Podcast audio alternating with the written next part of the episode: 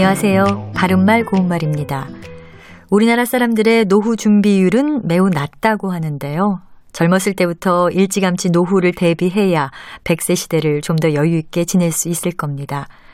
노후에 국민연금, 퇴직연금, 개인연금을 받으려면 10년 이상 가입이나 만 55세 이상 수령 등의 조건을 충족해야 합니다. 이와는 달리 즉시연금은 목돈을 한꺼번에 넣고 다음 달부터 바로 월급처럼 연금을 받을 수 있는 보험 상품입니다.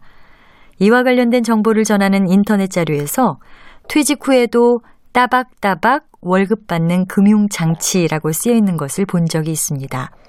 일상 대화에서도 월급을 따박따박 받는다 또는 매달 월세가 따박따박 들어온다와 같은 표현을 들 수가 있는데요. 여기에서 따박따박이란 표현은 일부 지방의 방언이고요. 표준어로 인정된 것은 아닙니다. 자, 그렇다면 이와 같은 경우에 쓸 수 있는 표현은 무엇일까요?